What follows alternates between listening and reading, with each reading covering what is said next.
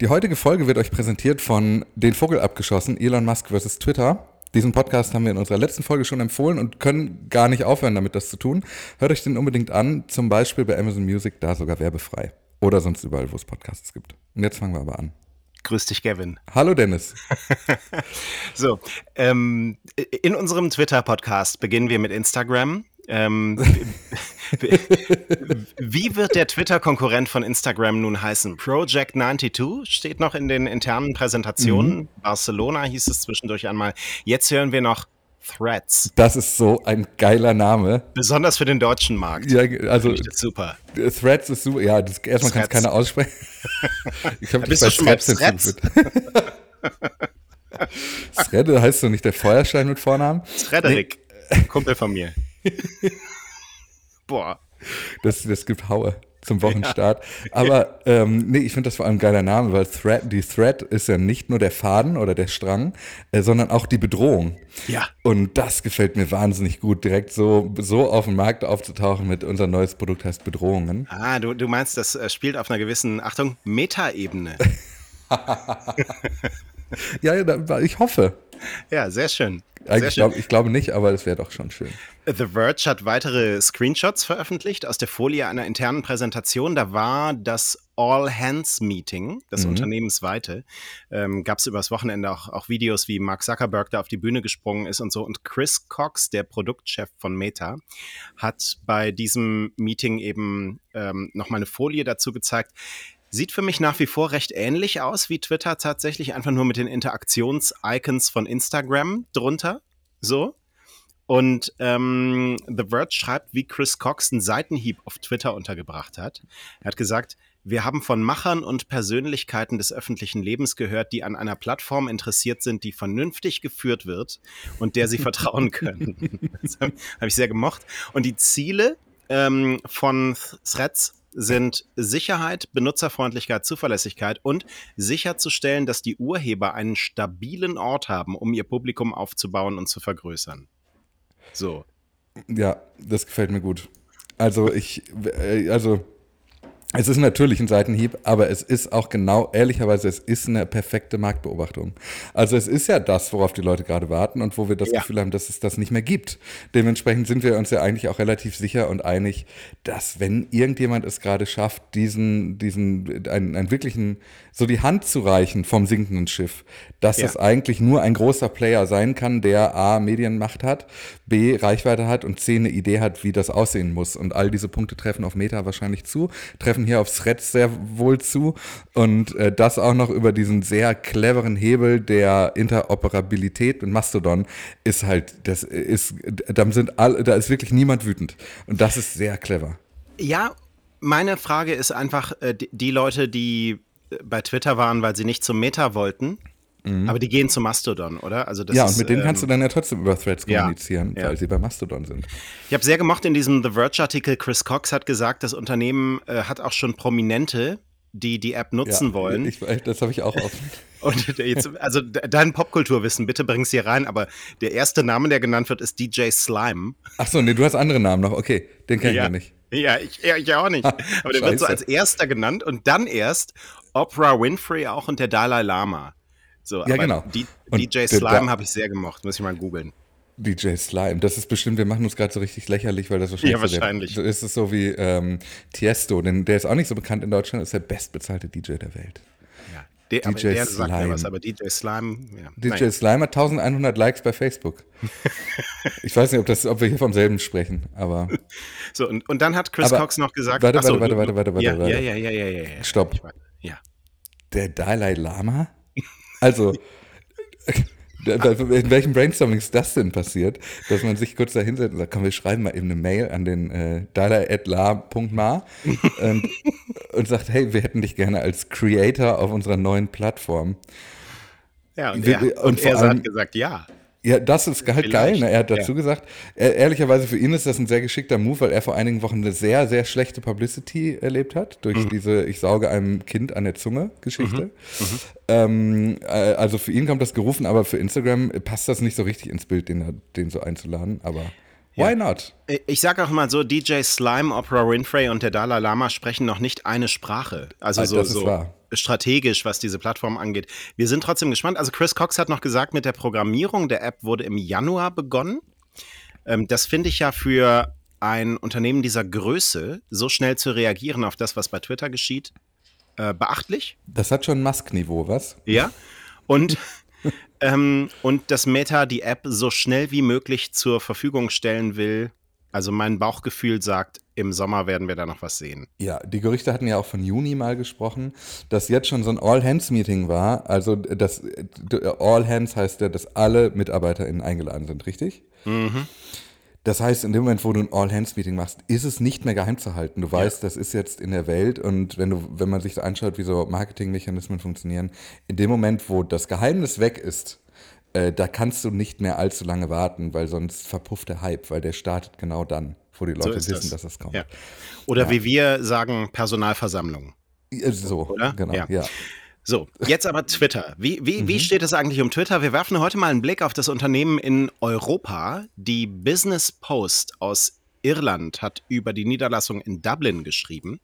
Und das sind ein paar interessante Einblicke. Erstmal vorab, der Bericht rückt auch sehr gut in den Fokus, dass Twitter vor Elon Musk tatsächlich nicht das blühende, die blühenden Landschaften waren, mhm. über die der Vogel Larry geflogen ist. Ähm, und tatsächlich meistens nicht profitabel war, dass die MitarbeiterInnen das auch wussten, dass man da eigentlich über seine Verhältnisse gelebt hat, aber trotzdem der Arbeitsstandard im Unternehmen eben ein recht guter gewesen sei. Mhm. Ähm, und die verbleibenden Mitarbeiter jetzt in Dublin, das seien rund 100 statt der bisher 350, mhm. sind größtenteils im Vertrieb tätig, schreibt die Business Post. Die Hälfte des Bürogebäudes in Dublin habe Twitter untervermietet, äh, den Vertrag mit einem Catering-Unternehmen gestrichen, den, Achtung, hauseigenen Barista und andere Leistungen auch für MitarbeiterInnen. Ja, nun. Und ähm, also Fazit in diesem Artikel ist, acht Monate nach der Übernahme durch Elon Musk ist die irische Niederlassung nur noch ein Notbetrieb, der hauptsächlich aus äh, Vertriebsmitarbeitern besteht. Und ähm, paar interessante Details. Also erstmal Technology Ireland, das ist eine Lobbyorganisation, eine recht mächtige äh, in Dublin, hat damit gedroht, Twitter als Mitglied zu streichen, nachdem das Unternehmen seinen Mitgliedsbeitrag nicht gezahlt hat, trotz wiederholter Mahnungen über die vergangenen Monate. Das kommt uns bekannt vor. Mhm. Und einen Chef gibt es dort in Dublin auch nicht mehr. Die Business Post schreibt, aus Dokumenten beim Companies Registration Office in Irland gehe hervor, dass die DirektorInnen von Twitter International Unlimited, das ist äh, der Name des irischen Unternehmens Twitter, mhm. ansässig sind in Brasilien, Australien und den USA. So. Krass, ja.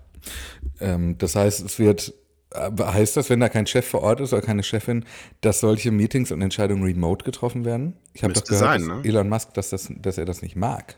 Ja, ja, also in dem, in dem Artikel ist auch äh, sein, sein Mikromanagement mhm. ähm, und, und sein Reinregieren in das Unternehmen auch ganz gut beschrieben. Also der hat wohl nach der Übernahme im Bewusstsein, dass gerade in Europa heftig reguliert wird, so ein bisschen erkennen lassen, dass ihm das sehr bewusst ist. Aber irgendwie Schritte daraus sind dann auch nicht gefolgt. So. Ja, verstehe. Ähm, ja, also das fand ich ein paar interessante Einblicke, gleichzeitig jetzt vielleicht auch nicht besonders überraschend. Ja, aber schon irgendwie, ne, dass du dir, also es gibt ja in Deutschland auch immer noch ein Twitter-Büro und mhm. so, wir wissen zumindest von einer Person, die dort arbeitet, weil es die Leiterin dieses Büro ist. Ja.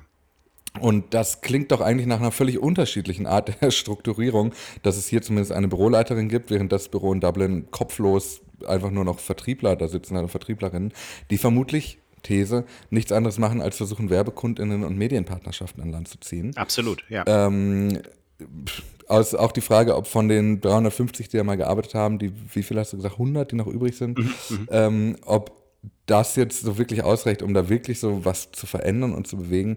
Ich, also das zeigt halt einmal mehr, dass Twitter immer mehr nur noch so eine, also außerhalb der USA vor allem eigentlich nur noch eine Illusion ist, eigentlich nur noch so eine Kulisse. Eine Kulisse ja. im Internet.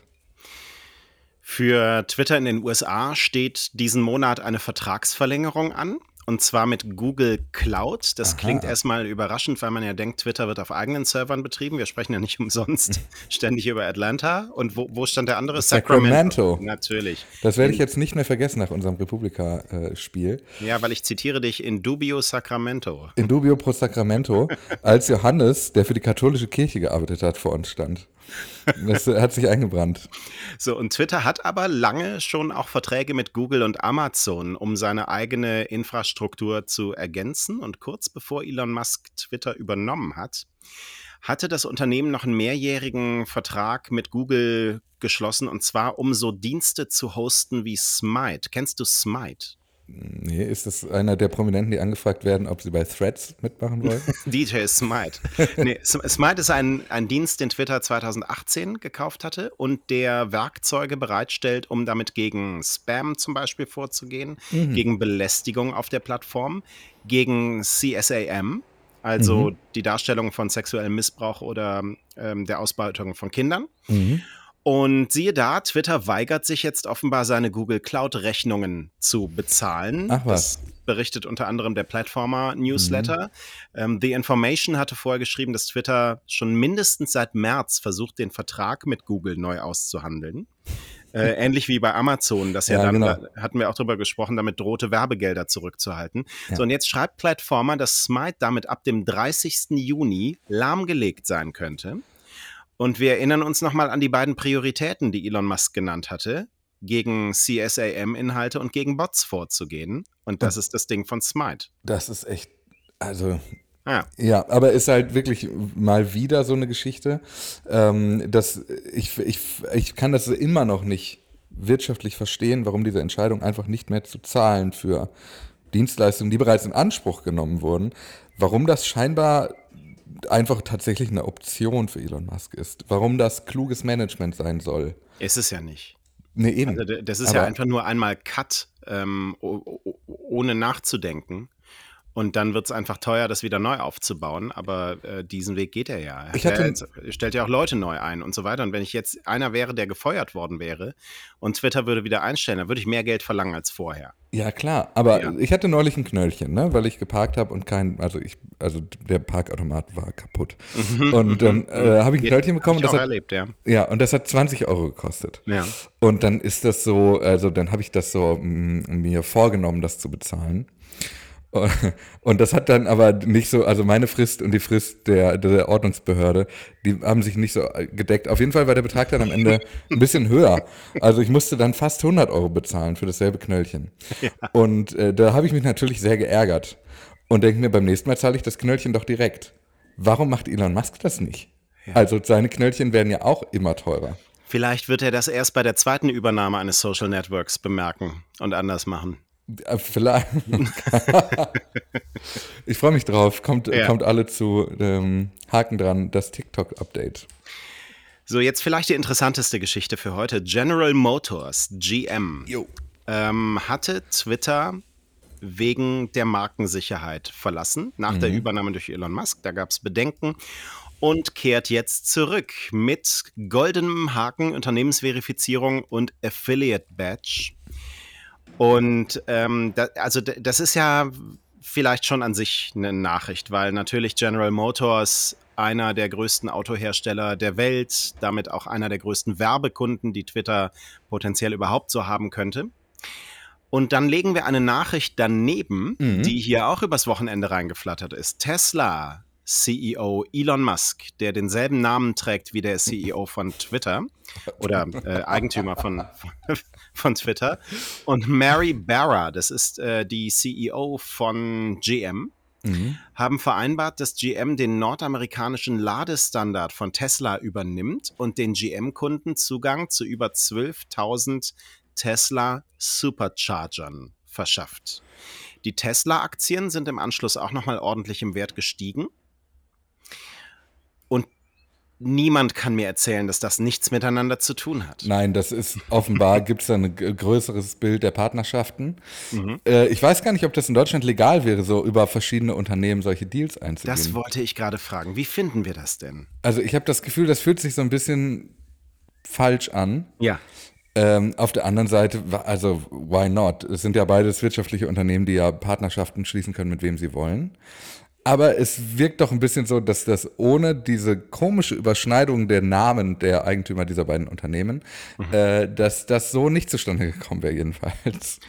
Ja, also es ließ mich zumindest noch mal so ein bisschen über eine Regulierung nachdenken, was ja. Plattformen und Medien angeht, über deren Öffentlichkeit man die eigenen Unternehmen pushen kann. Also ja, Elon total. Musk ist ja nur ein Beispiel dafür, der andere ist ähm, Jeff Bezos zum Beispiel, wobei wir in dem Maße nicht darüber diskutieren, was die Washington Post über Amazon schreibt. Mhm, so, genau. Äh, ähm, wie wir bei Elon Musk darüber diskutieren, was er mit Twitter treibt und Auswirkungen auf Tesla hat.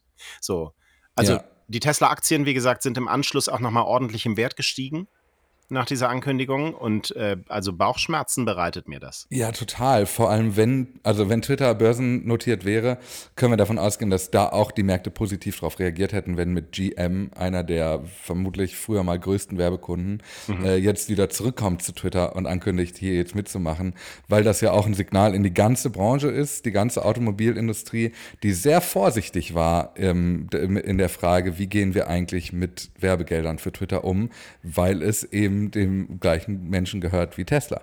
Und da, das ist ja hier schon ein, ein, Signal an den kompletten Markt, den GM hier, das GM hier schickt. Dementsprechend finde ich das tatsächlich doch, das ist eine Nachricht, die kannst du nicht ohne die andere Meldung äh, betrachten, finde ich. Die Werbeeinnahmen von Twitter sind im zweiten Quartal im Vergleich zum Vorjahr übrigens um 40 Prozent zurückgegangen. Das ist etwas kleiner die Zahl als die, über die wir vergangene Woche hier gesprochen hatten. Ja. Es waren nämlich knapp 60 Prozent, die waren bezogen nur auf die USA. Und Europa, glaube ich, ne? Ähm, ich glaube, Nordamerika und Europa waren das ah, zusammen. Ja, so und, mhm. so und außerhalb haben Unternehmen ihre Werbeausgaben aber offenbar nicht annähernd so stark reduziert, schreibt jetzt das Wall Street Journal. Sonst wären es eben nicht im Mix ja. die 40 Prozent. Ähm, und jetzt muss man äh, bezogen auf die USA, ähm, die machen rund die Hälfte der Werbeeinnahmen von Twitter aus. Jetzt muss man ein bisschen jonglieren mit den Zahlen. Ja, ne? ja das ja. heißt, wenn Twitter weltweit auf minus 40 Prozent kommt, dann muss das eben heißen, dass der Rückgang eben außerhalb relativ gering ausfällt. Ja. Was aber auch gleichzeitig bedeutet, dass die, wenn es die Hälfte nur ist, oder also wenn alle anderen Märkte die Hälfte sind, ähm, dass da auch einfach weniger Kunden insgesamt sind. Und wenn von denen 40 Prozent weg sind, sprechen wir über eine viel kleinere Menge an Leuten. Das gehört auch dazu. Ne? Ja. Ah, das, also kleiner, kleiner Clusterfuck im Gehirn zum, zum Wocheneinstieg. Es ist Montagmorgen, sorry. Ich möchte mit dir noch ein bisschen über die Mechaniken auf der Plattform sprechen. Ja, bitte. Da hat mich eine Frage über Instagram erreicht, die ich ganz interessant fand. Ähm, ich, ich lese mal vor. Mhm. Wenn Reichweite in Zukunft nicht mehr nur durch Viralität entsteht, sondern durch Mitgliedschaft, wie verändert das dann die Kommunikationsdynamik auf Twitter? Also funktioniert dann Rage-Baiting eigentlich noch oder geht Twitter weg von der Empörungsökonomie, dadurch auch ein Stück. Wäre es nicht sogar denkbar, dass Hate Speech dadurch tatsächlich eher abnehmen würde? Und andererseits ist Viralität nicht genau das, was Twitter ausgemacht hat. Also wie bewerten wir eigentlich äh, die Designentscheidungen, so die strategischen Designentscheidungen, die Elon Musk da trifft für Twitter, was die Empörungsmechaniken auf der Plattform angeht? Ja, ich finde die, die, die, den Themenkomplex super spannend. Ja. Aber ähm, also ich glaube, da kommen so ein paar Sachen zusammen. Mhm. Also in meinem Kopf. Der erste Gedanke ist, naja, ist ja nicht so, dass Twitter eine Members-Only-Plattform wird. Mhm. Wäre sie das geworden, glaube ich, müssten wir anders darüber sprechen. Also mhm. wenn zum Beispiel auch das Lesen oder das reine Veröffentlichen, wenn du dafür zahlendes Mitglied sein müsstest, würden sich viele der Mechaniken bestimmt etwas verändern. Ich glaube, dass es aber gar nicht in Twitters Interesse ist, dass sich daran was ändert, weil diese ganzen Dinge, die uns süchtig machen, die Dinge, warum wir immer noch so an Twitter hängen, obwohl wir auch Mastodon haben, äh, glaube ich, sind solche Sachen, die eben funktionieren wie Zucker. Also, dass wir halt das Gefühl haben, dass der Algorithmus uns belohnt oder bestraft, dass wir ähm, er Erfolge erleben können, die viel größer sind als die, die wir uns selber für möglich ausgemalt hätten und so. Und das ist total in Twitters Interesse, sich anzufühlen wie eine Droge. Das ist, lernt man, glaube ich, so ein bisschen vor allem von anderen sozialen Netzwerken. Und die sollten, wenn du mich jetzt mal fragen würdest, als jemand, der da nicht in der Position ist, Tipps zu geben, ähm, die sollten tunlichst aufpassen, diese Mechanismen eben nicht zu gefährden durch durch Veränderung der, der Mechaniken, weil man sagt, naja, aber die Leute zahlen ja, mhm. weil das plötzlich den Grund auch weg abschafft, warum die Leute dafür bezahlen. Ja. Also in der Frage steckt ja auch ein bisschen eine These drin, nämlich, mhm. dass diese Designentscheidung tatsächlich dazu führt, dass diese Empörungsmechaniken nicht mehr den Stellenwert haben, wie sie bisher hatten. Also ich würde erstmal sagen, wenn man den Weg weggeht in so einen geschlossenen, geschlosseneren Raum, dann mhm. würden wir trotzdem noch über, ähm, also gesetzt den Fall, diese Plattform rückt weiter auch so nach rechts und mhm. ähm, hat eine Nutzerschaft mit einem geschlosseneren, geschlosseneren Weltbild, dann würden wir, glaube ich, über vielleicht nicht Empörungsmechaniken reden, aber über Radikalisierungsmechaniken. Und dann weiß ich nicht, ob das so viel besser wäre. Mhm. Ähm, also die Voraussetzung, dass da unterschiedliche Weltbilder aufeinandertreffen, scheint sich ja nämlich nicht so zu bestätigen. Vielleicht wäre es dann nochmal anders, aber ich sehe es auch nicht und ähm, also, dass es tatsächlich diese Richtung nimmt, weil es gab dazu passend am ähm, Samstag einen sehr guten Tweet von Trinery über die Blaubehagten. Mhm. Ähm, wir haben letzte Woche schon kurz darüber gesprochen, also Twitter Blue, AbonnentInnen, die für die Anzeigen bezahlt werden, die in den Antworten auf ihre Tweets auftauchen. Ja. Und Trinery äh, twittert dazu, behandelt in Zukunft einfach alle Hot Takes, die ihr so lest, als Köder. Mhm. Wenn ihr unbedingt darauf eingehen müsst, macht einen Screenshot. Am besten aber einfach blockieren, weil denkt daran, wenn ihr mit diesen Tweets interagiert, gebt ihr diesen Idioten direkt Geld. Ja. Und das heißt, da haben wir eine konkrete Designentscheidung für diese Plattform, die diese Empörungsmechanik eigentlich nur noch stützt nach wie vor. Ähm, und Tim Pool, das ist einer der, ich sag mal, neuen Blaubehagten, hat das noch etwas deutlicher auf den Punkt gebracht. Ähm, er schreibt, ich muss hier mehr Shit posten, geratioed werden. Weißt du, was geratioed werden ist? Ja, aber ich will es von dir mal erklärt hören, weil du auch hier erst gelernt hast, was not safe for work ist. Ja, das, äh, äh, ich, äh, ich glaube auch, das müssen wir allen erklären, weil ja, äh, geratioed werden ja. heißt, ähm, da hat jemand einen Tweet geschrieben und es gibt Leute, die antworten auf diesen Tweet und bekommen mehr Likes. Ja. So, und dann ist die Ratio, das äh, Like-Verhältnis auf ihrer Seite. Genau. So. Und das geht teilweise so weit, um da noch einen dran zu hängen, dass das so ähm, sehr äh, postmodern verwendet wird. Also ja. Leute schreiben unter einen Tweet inzwischen nur noch Ratio, damit die Leute das liken, anstatt den Tweet drü drüber, um dem äh, Autoren oder dem, der Autorin des Tweets ganz oben zu signalisieren, das ist Quatsch, was du geschrieben ja. hast. Also der Begriff Ratio einfach als Meme. Ja. So. Ja, genau. So, so und jetzt nochmal, Tim Pool. Also ich muss hier mehr Shit posten, geratioed werden. Das bedeutet schnelles Geld. Also legen wir los, schreibt er, und dann Linke betreiben Grooming mit Kindern. Mhm. So, und das ist direkt, also die ganze Geschichte in a nutshell. Ähm, und das würde für mich nicht dafür sprechen, dass Twitter auf dem Weg weg ist von Empörungsmechaniken. Im Gegenteil. Ja, das, das ist gut, dass du es ansprichst. Also das hat Elon Musk ja jetzt auch nochmal bestätigt diese, dieses Wochenende, dass eben die die Ausschüttung von Werbeeinnahmen an Creator wegen ihrer Replies sozusagen ähm, äh, losgehen. So heißt mhm. es, starten. Äh, und dass der erste Satz der Bezahlung insgesamt 5 Millionen Dollar betragen wird. Was auch immer das bedeutet, woher diese Zahl kommt, in welchen Abständen das, äh, diese Zahlen erhoben werden, wir werden, ja, wissen es nicht. Wie die Schlüsselverteilung sein äh, wird. Wir wissen nichts, wir wissen nur ja. 5 Millionen, naja, okay. Ähm, und es betrifft halt alle, die Twitter Blue abonniert haben, die werden halt dann bezahlt für die Werbung, die unter ihren Tweets angezeigt wird, wenn du ihn anklickst. Mhm. Und dazu hatte ich diesen Tweet gelesen von, von Juniper äh, der oder die geschrieben hat, sieht so aus, als werden wir Block the Blue nochmal äh, äh, erneuern müssen, ja. weil die Rechten jetzt eben mit, vor allem mit Empörung Geld verdienen.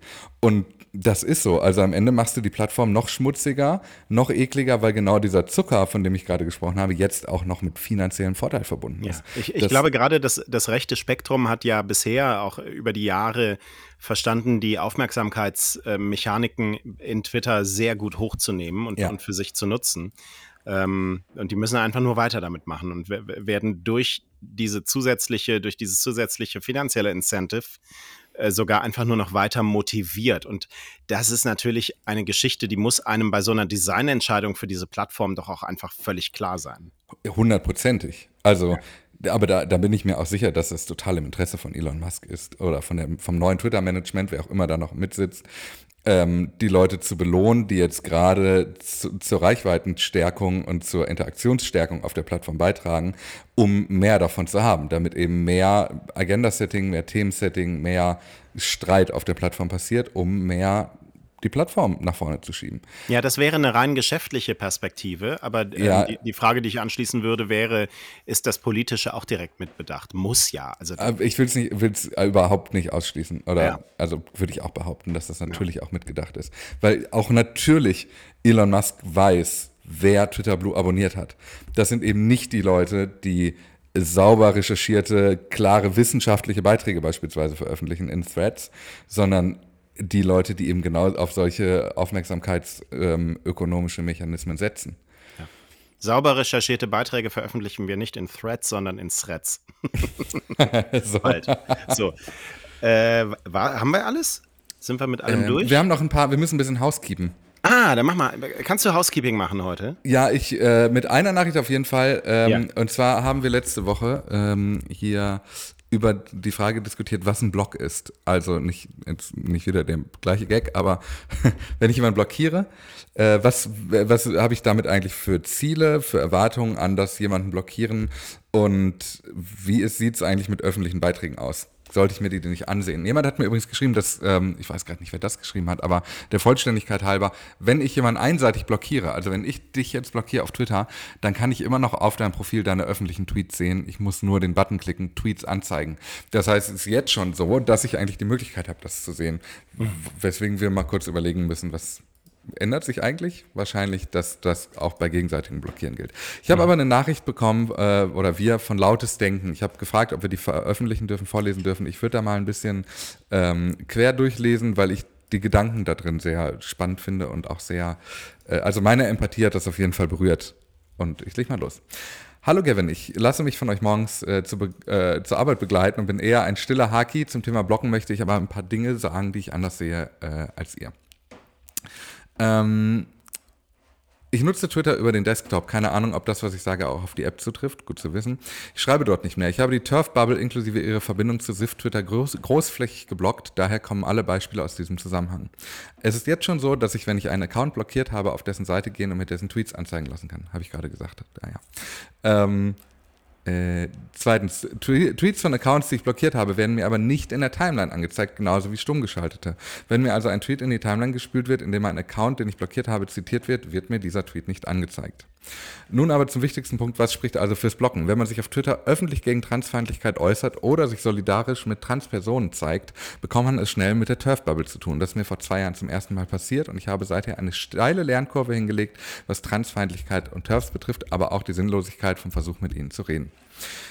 Ähm, ich springe mal ein bisschen. Äh, bei Turfs läuft es so: Eine sieht deinen Tweet, zitiert oder screenshottet ihn, verteilt ihn in der Bubble, zack, hat man die Men Mentions voll. Das ist interessanterweise so ähnlich, ein ähnlicher Mechanismus, äh, wie über den wir beide hier auch schon gesprochen haben, Dennis, ne? dass es sehr schnell passiert, dass ein Tweet rumgereicht wird und dann sehr viele Leute sich darauf stürzen. Ja, das war ja bei meinem Abgang von Twitter so, ja. Ja, genau.